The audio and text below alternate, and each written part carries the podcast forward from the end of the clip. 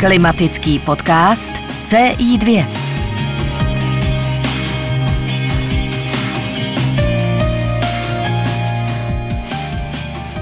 Dobrý den, milé posluchačky a milí posluchači. Vítáme vás u dalšího dílu klimatického podcastu CI2. Před námi je jeho poslední letošní díl a jako téma povídání jsme vybrali osvětu v oblasti ochrany klimatu, tedy jak probíhající klimatické změny co nejlépe prezentovat veřejnosti, aby lidé této problematice rozuměli, identifikovali se s ní a chtěli ji řešit. Pozvání do studia přijal náš milý host, meteorolog Michal Žák, kterého tu tímto srdečně vítám. Dobrý den, děkuji za pozvání. Od mikrofonu vás zdraví Daniel Tichý.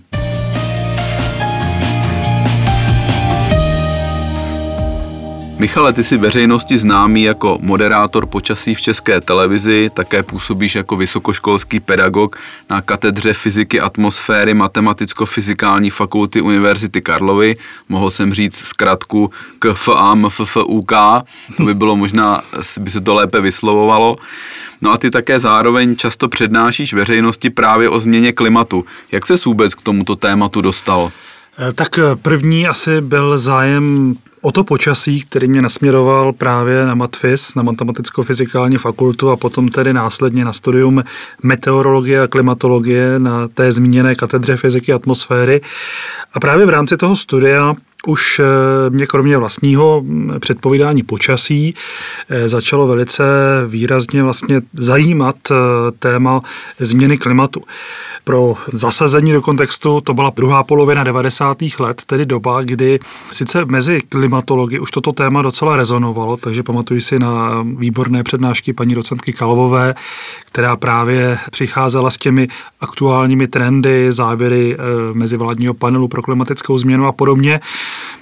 Ale mezi veřejností a e, mezi politiky toto téma bylo naopak zatím v rámci České republiky poměrně dost e, upozaděno Eh, se slovy, že si musíme na ekologii prvně vydělat a podobně.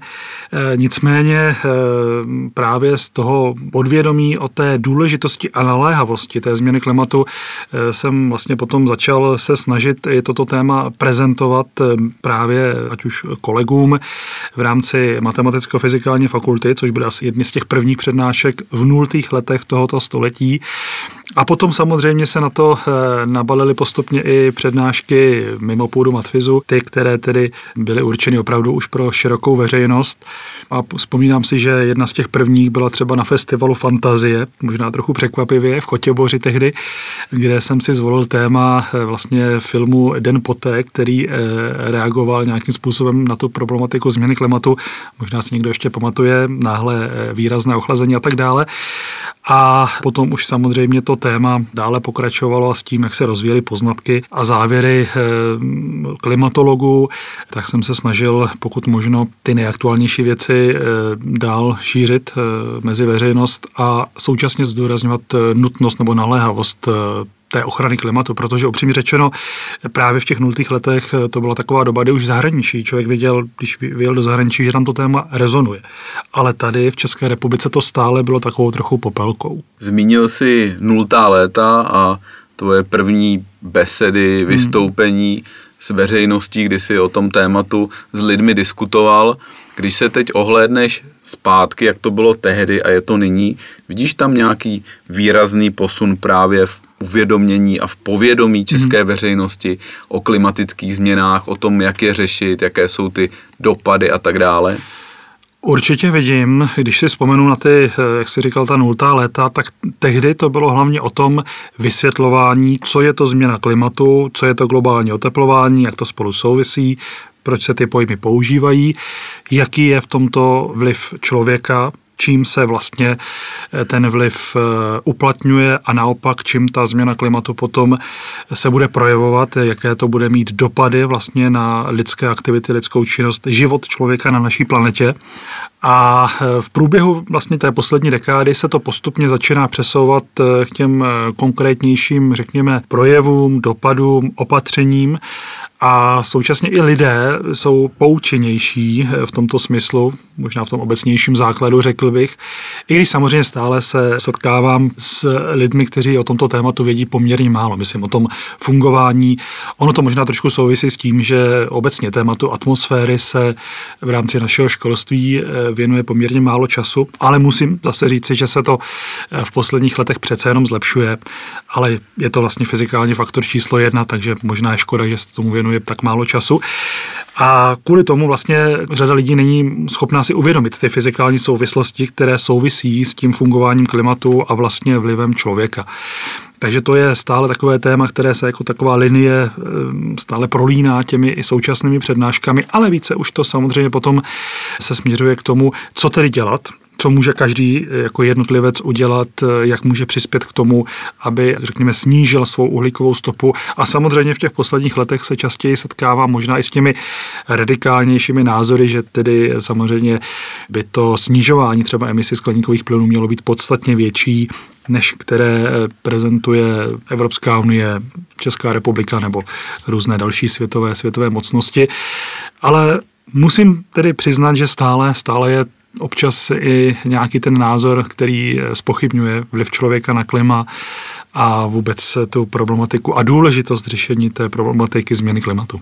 Co lidi při těch přednáškách, co je nejvíce zajímá, na co se tě nejčastěji ptají a jaká je právě ta zpětná vazba od nich a co tobě přináší? Tak myslím, že v těch posledních letech už eh, se nejčastěji právě ptají na to konkrétní, co oni můžou udělat, co oni mají udělat, jaký to má vliv. Samozřejmě potom je to o té diskuzi, jestli to, které opatření má opravdu významný vliv, nebo je to prostě zase vykoupeno něčím jiným. Často je to třeba téma elektromobility tedy, kde samozřejmě eh, to má své silné zastánce, silné odpůrce, ale eh, já nejsem ten, který by to měl asi rozsoudit.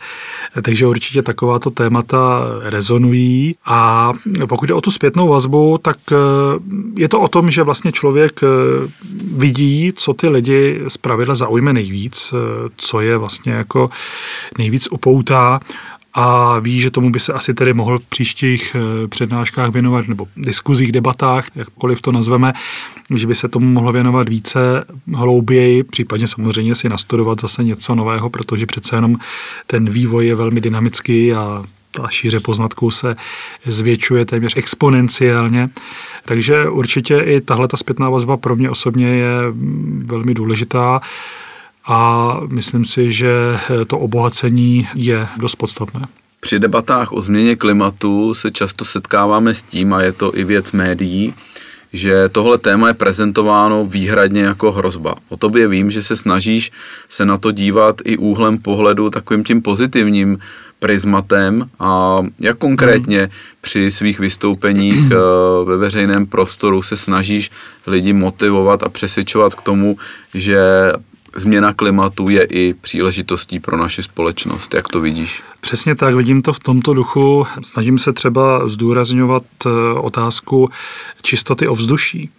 Eh, jakmile eh, přestaneme spalovat fosilní paliva, nebo alespoň výrazně omezíme to spalování fosilních paliv, tak snížíme vlastně to znečištění, které při tom spalování nezbytně vzniká. Ať už jde o elektrárenství nebo teplárny, ale také, to je velmi důležitá otázka, otázka dopravy při spalování, ať už nafty nebo benzínu, ale samozřejmě při tom vlastním provozu vzniká velké množství eh, třeba malých eh, drobných prachových částic, které našemu zdraví rozhodně neprospívají a myslím si, že čistější vzduch je věc, eh, kterou možná neoceníme okamžitě, protože je to věc, která se kumuluje, ale dlouhodobě ten pozitivní vliv na naše zdraví je nespochybnitelný. Další věc samozřejmě třeba pokud zůstanu ve městech, tak eh, když bych měl zmínit tu elektromobilitu nebo vypíchnout další pozitivum elektromobility, tak je to určitě nižší hluk. Myslím si, že většina obyvatel měst se potýká s tou zvýšenou hlukovou zátěží z dopravy a tohle to je jedna z cest, jak ji snížit. Samozřejmě ale přitom nezapomínat na to, že ta preference hromadné dopravy je tou hlavní cestou, kterou bychom se měli ubírat. Další věc, pestřejší krajina, to znamená zvýšení biodiverzity, třeba v oblasti zemědělství, kdy se střídají eh, menší pole s pestřejšími plodinami, mezi tím remísky, které jsou zdrojem bohatšího života v té krajině, nebo pestřejší lesy. Eh, další věc, eh, která určitě je užitečná jak pro tu krajinu, tak i pro nás lidi, má, řekněme, takovou tu očišťující roli, když se vydáme do přírody. Já to můžu velice dobře dokumentovat eh, teď, jak dopadly smrkové lesy na Vysočině, protože z Vysočiny pocházím, ze Střebícka, kde právě ty dopady kůrovcové kalamity, ke které ale právě napomohla ta změna klimatu velice výrazným způsobem, jsou opravdu dramatické. Takže lesy, které jsem zažil za svého dětství, dnes v podstatě neexistují nebo existují zlomky lesů. A musím říct, že opravdu ten pohled není, není příjemný a má to třeba i ten dopad, že není moc kam vyrazit na houby. Čili eh, opravdu ty záležitosti eh, se dají uchopit z tohoto úhlu pohledu, nebo třeba úprava parku, eh, trávníků ve městech tím šetrnějším způsobem má také své pozitiva. V létě zůstávají zelenější, spotřebovávají méně vody a vlastně třeba i méně peněz, takže zase eh, ta otázka financí může být i v tomto směru pozitivní. No a v neposlední řadě je to biznis, opravdu celosvětově prostě ten trend je jasný, takže ta orientace na ten zelený biznis eh, je podle mého názoru opravdu sázkou na správnou kartu, než lpění na nějakém tradičním průmyslu nebo tradiční asi energetice. I když můžu samozřejmě podotknout, že když eh, se podívám na ty výstupy klimatických modelů, na ty projekce a tak dále, eh, tak samozřejmě člověk může trošku propadnout do toho pesimismu. Klimatickou agendu řešíš eh, skoro každodenně na Matfizu, ale také pracuješ v české televizi ve významném tuzemském médiu. Jakou roli podle tebe mají média právě v informování o klimatické krizi a jejich řešeních a jakým způsobem mohou pomoci v tom, abychom se na to téma dívali konstruktivně? Myslím si, že role médií je nezastupitelná a je vlastně stěžení a je velmi důležitá. A je v podstatě jedno, jestli jde o média ta tradiční, řekněme, televizi, noviny, rádio, nebo o ta, řekněme, nová v úvozovkách nová média, která šíříme přes internet, včetně sociálních sítí. Tam si myslím, že ten vliv v posledních letech samozřejmě velice dramaticky narostl. Takže určitě to, jak to ta média uchopí, je velmi důležité a myslím si, že tady trochu narážíme na to, že občas v některých médiích mají někteří novináři, redaktoři, možná moderátoři, pocit, že klimatu a počasí rozumí, protože je to vlastně věc, kterou se setkávají na každém kroku. Jenomže eh, takový ten selský rozum neúplně vždycky funguje a zrovna klimat naší planety nebo klimatický systém je věc velmi složitá, velmi komplikovaná. Když se podíváme na to, co je vlastně třeba modelovat v klimatických modelech, tak o tom bychom mohli hovořit hodiny a ještě bychom nebyli u konce. Takže ono, ten zjednodušený přístup v tomto případě nevede k tomu eh, opravdu eh, cílenému závěru a ta zjednodušení, ke kterým se někteří eh, uchylují, jsou bohužel potom negativní v tom smyslu, že řadu lidí třeba potom trošku ukonejší v tom, že se zas až tolik neděje, že v minulosti třeba tady bylo podobně teplo, podobné výkyvy klimatu a tak dále. Sluší se dodat, že v minulosti samozřejmě za ty výkyvy mohlo něco jiného než činnost člověka. Také tady těch lidí v minulosti bylo dramaticky méně než v současnosti a ten svět nebyl tak propojený, nebyl tak informovaný. Čili tady bych mm, samozřejmě trošku apeloval na to, aby si ti příslušní, kteří píší články, připravují nějaké reportáže a tak dále, opravdu snažili o tom tématu nastudovat co nejvíc, aby se nedopouštěli z nějakých zjednodušujících závěrů.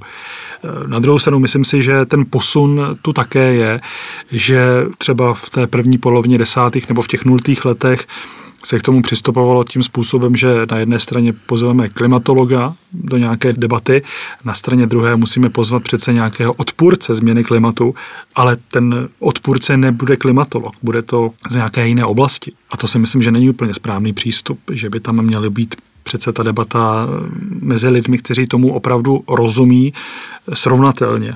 můžou debatovat spolu dva klimatologové. Samozřejmě i my se mezi sebou často neschodneme na těch detailech, ale myslím si, že na tom celku, na tom eh, komplexním problému eh, řešení změny klimatu ano. Pokud se týká těch konkrétních příkladů dobré praxe, co se týče klimatických opatření. Ty se spodílel na dvou televizních sériích, Klima mění Česko a Česko řeší klima. To byly konkrétní projekty na poli osvěty. Co bylo cílem obou pořadů? Eh, tak eh, cílem obou pořadů bylo na jedné straně vlastně i ta osvěta, zejména vlastně u té první série Klima mění Česko, kde jsme se na jedné straně zaměřili jednak eh, na to přiblížení těch příčin klimatické změny, důvodů a toho, co by nás tak asi mohlo čekat, ale už i tam jsme vlastně šli po těch konkrétních opatřeních, příkladech vlastně ať už mitigačních nebo adaptačních, ať už tedy zmírňujících eh, ty emise skleníkových plynů, snižujících emise skleníkových plynů, anebo reagujících na to, že to klima se mění, budou ty projevy počasí extrémnější a samozřejmě je potřeba na to nějakým způsobem reagovat ve volné krajině, v zemědělství, ve, ve městech. Eh, v tom druhém cyklu Česko řeší klima, tam už jsme se právě zaměřili na ty konkrétní příklady dobré praxe ať už jde o e, záležitosti třeba obnovy rašelinišť mokřadů. Velice zajímavé téma bylo e, otázka mobility, čisté mobility ve městech, nejenom tedy elektromobility, ale ta asi převažovala. A samozřejmě třeba i zvyšování vlastně schopnosti krajiny zadržet vodu, ať už třeba formou toho udržitelného zemědělství, to znamená navštívili jsme několik zemědělců, jejichž vlastně řekněme, praxe zemědělská, způsob hospodaření, obdělávání půdy a podobně byl opravdu inspirující a myslím si, že nejenom samozřejmě pro mě, ale i pro řadu diváků věřím velice návodný možná i, jakým způsobem by se tedy tahle oblast eh, hospodářství vlastně mohla v příštích letech ubírat.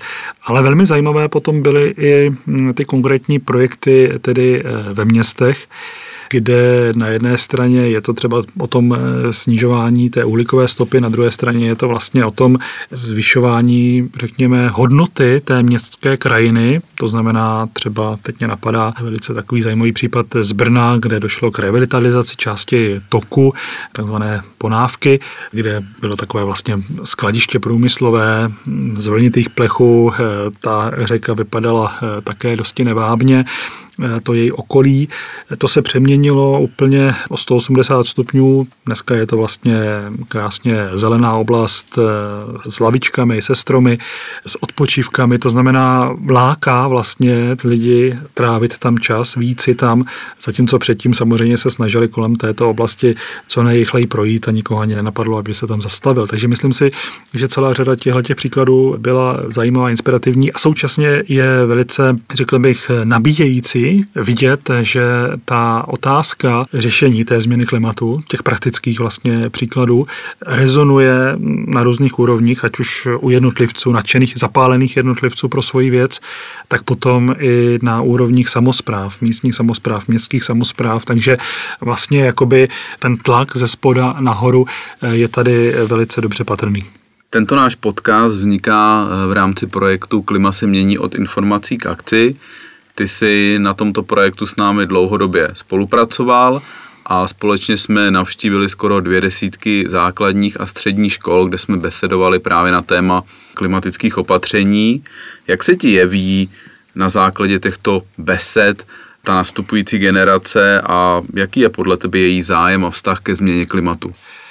Možná ještě, než se dostanu k odpovědi na tu otázku, eh, chtěl bych zdůraznit, že jsem rád eh, spolupracoval na tomto projektu, protože jednak eh, to bylo zajímavé sledovat reakce těch studentů v různých místech České republiky, protože to si budeme říkat, i když jsme poměrně malá země, tak každý region, každé město má své specifika, třeba z hlediska právě zatížení životního prostředí. Takže tohle samozřejmě na těch besedách také do jisté míry rezonovalo. To znamená to konkrétní, s čím se vlastně ty mm, studenti potkávají na svých cestách do školy, eh, na výletech v okolí bydliště a podobně. Pokud jde o ten vztah eh, vlastně ke změně klimatu, Myslím si, že to je věc, kterou řada z nich bere možná mnohem vážněji než jejich rodiče nebo prarodiče. Uvědomují si, že vlastně oni budou žít tady za 30, za 40 let a že tedy ty projevy změny klimatu v tom zejména negativním slova smyslu se jich můžou velice vážně dotýkat a může to mít velice závažný dopad na tom, jak vlastně jejich svět bude vypadat. Takže to si myslím, že oni si uvědomují a oni se snaží vlastně nějakým způsobem možná být aktivnější než my, než naši rodiče.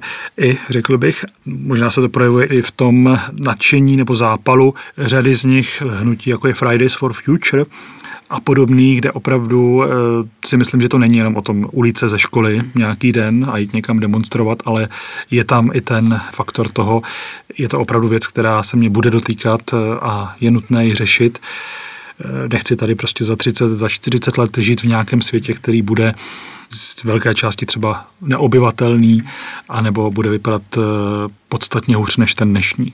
Osvětovou činnost, i tu klimatickou letos bohužel poznamenala koronavirová pandemie. Řada akcí se musela přesunout do online prostoru, takže uvidíme, jaký bude v tomto ohledu příští rok. Každopádně bych se tě ještě rád na závěr zeptal, na co by se podle tebe měly do budoucna soustředit osvětové aktivity týkající se ochrany klimatu, která témata upřednostňovat a jaké vůbec ty máš plány, co se týče osvěty v budoucích hmm. letech, na co se ty budeš hodlat soustředit a tak dále? Tak eh, pokud jde o ta témata, tak určitě to bude směřovat více k těm eh, konkrétním opatřením, k těm konkrétním, řekněme, krokům, které vlastně lidé můžou dělat eh, v podstatě v rámci svého každodenního života.